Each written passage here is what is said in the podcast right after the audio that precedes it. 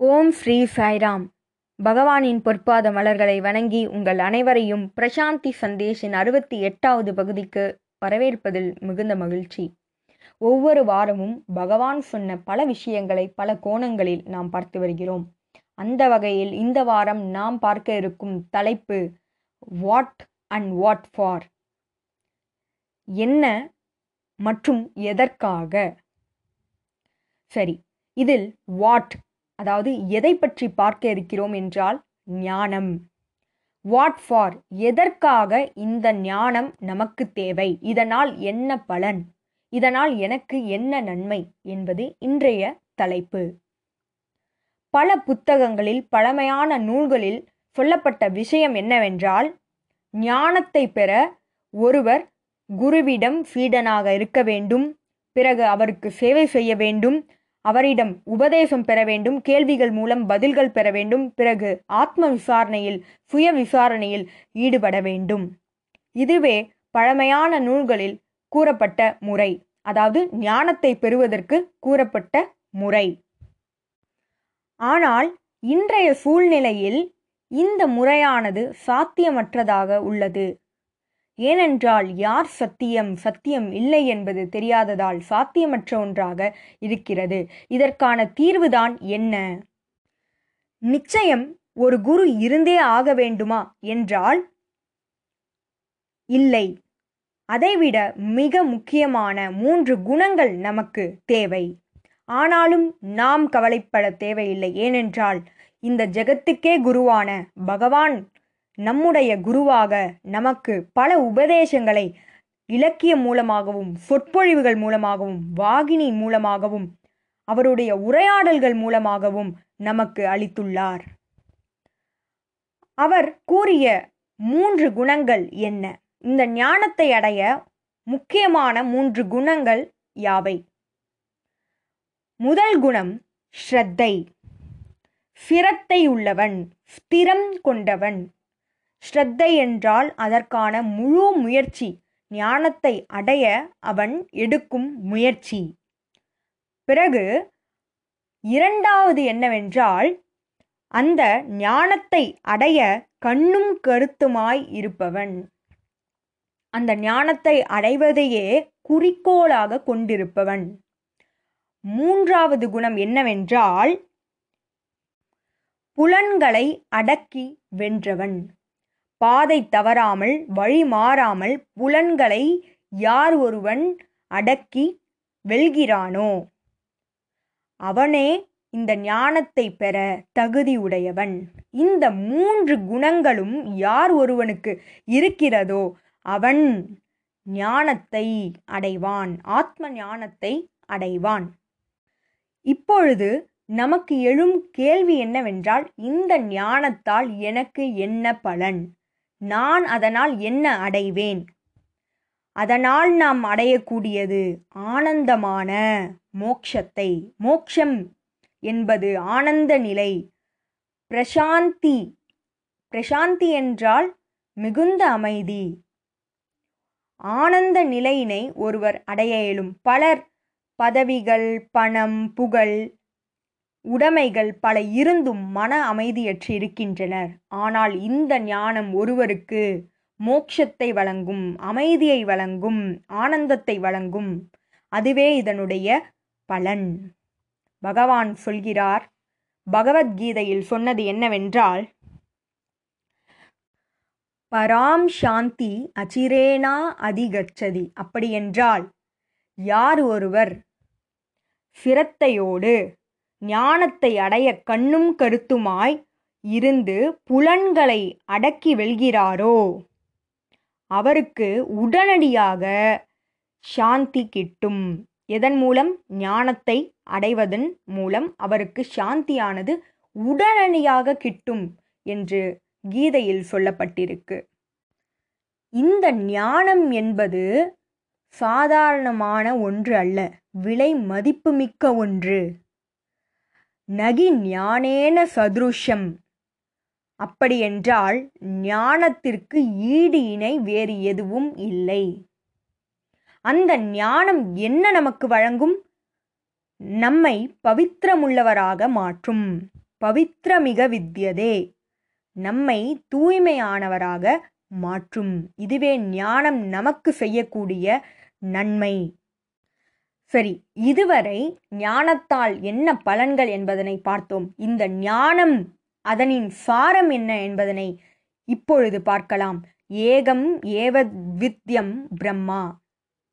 அப்படி என்றால் ஏகம் என்றால் ஒன்றே ஒன்று ஏவ என்றால் மட்டும் த்வித்யம் என்றால் பிரம்மன் இறைவனானவர் ஒருவரே இருவரல்ல. இந்த உலகம் முழுவதும் ஒன்றே அது பிரம்மனே. ஆகவே இந்த உலகத்தில் இருப்பவை அனைத்தும் என்ன? அவருடைய பிரதிபலிப்பே.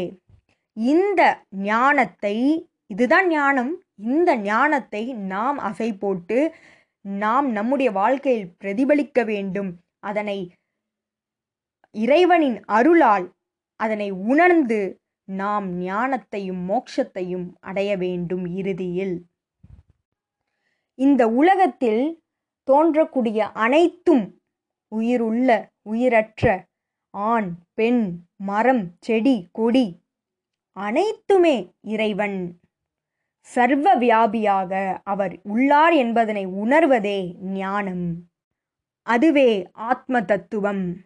ஆகவே சுவாமியும் நானும் ஒன்று. Swami is the self supreme self that Swami is only you and you are Swami. நானும் இறைவனும் ஒன்றே என்ற தத்துவம்தான் அகம் பிரம்மாஸ்மி. இதுவே இந்த இந்த ஞானத்தின் பலனாகும். அப்பொழுது அது நம்மை மட்டுமல்ல நம்மை சுற்றியுள்ள அனைவரையுமே பவித்திரமாக்கும்.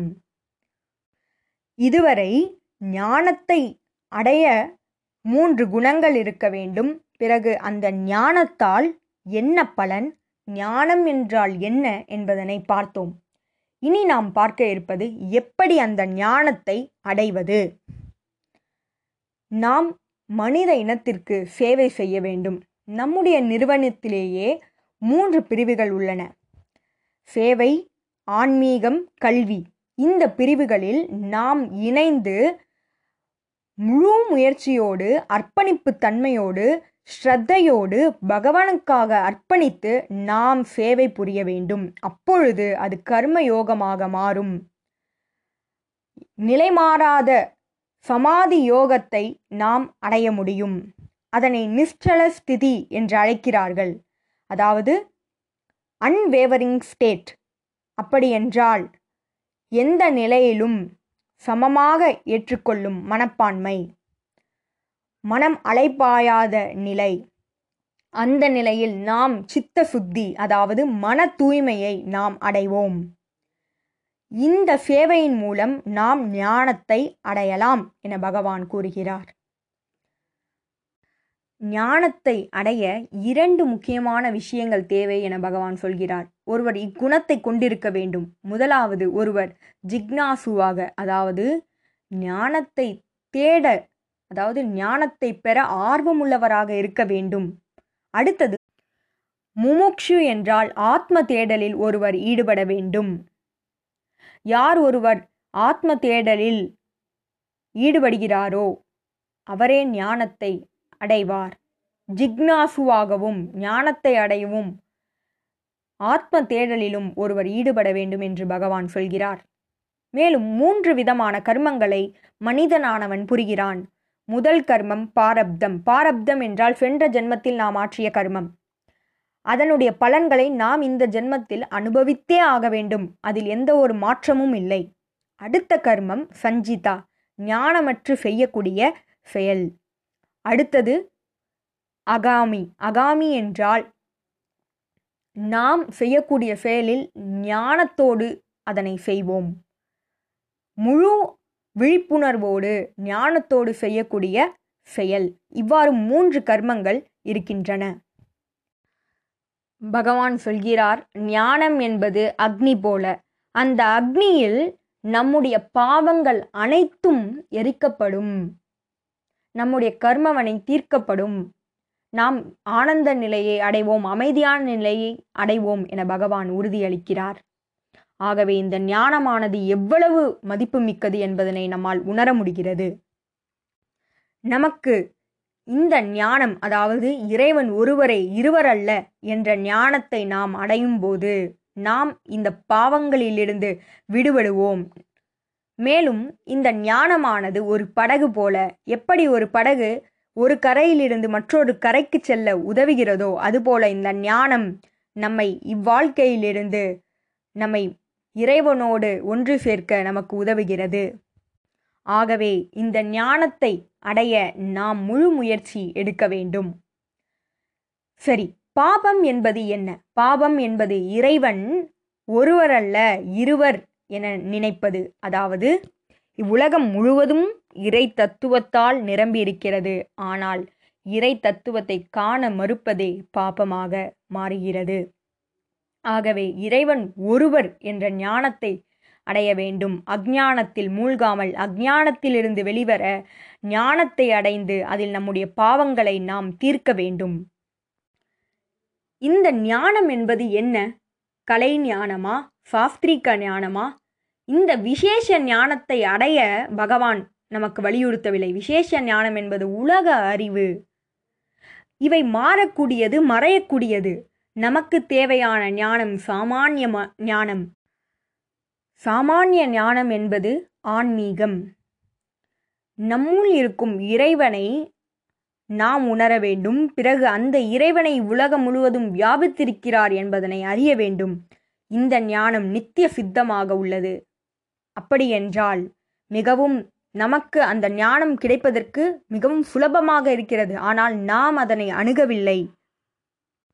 மேலும் அதனை விடுத்து உலக வாழ்க்கையில் நாம் பற்றுதல் கொண்டிருக்கிறோம். ஆத்ம ஞானத்தை நாம் அடைய நாம் முன்வர வேண்டும். அதற்கான முயற்சிகளை பகவான் சொன்ன மூன்று குணங்கள் ஸ்ரத்தை முழு கவனம் அடுத்தது புலன்களை அடக்குதல். இது போன்ற குணங்களை நாம் நம்முடைய வாழ்க்கையில் நடைமுறைக்கு கொண்டு வர வேண்டும். பிறகு சுவாமி சொன்ன ஜிக்ஞாசு அதாவது ஞானத்தை அடைய ஆர்வமுள்ளவனாக முமுக்ஷு என்றால் ஆத்ம தேடலில் ஈடுபட்டிருக்க வேண்டும். மேலும் இந்த உலகம் முழுவதும் பிரம்ம தத்துவமே நிரம்பியிருக்கிறது. இறைவனுடைய பிரதிபலிப்பே அனைத்தும் என்பதனை நாம் உணர வேண்டும்.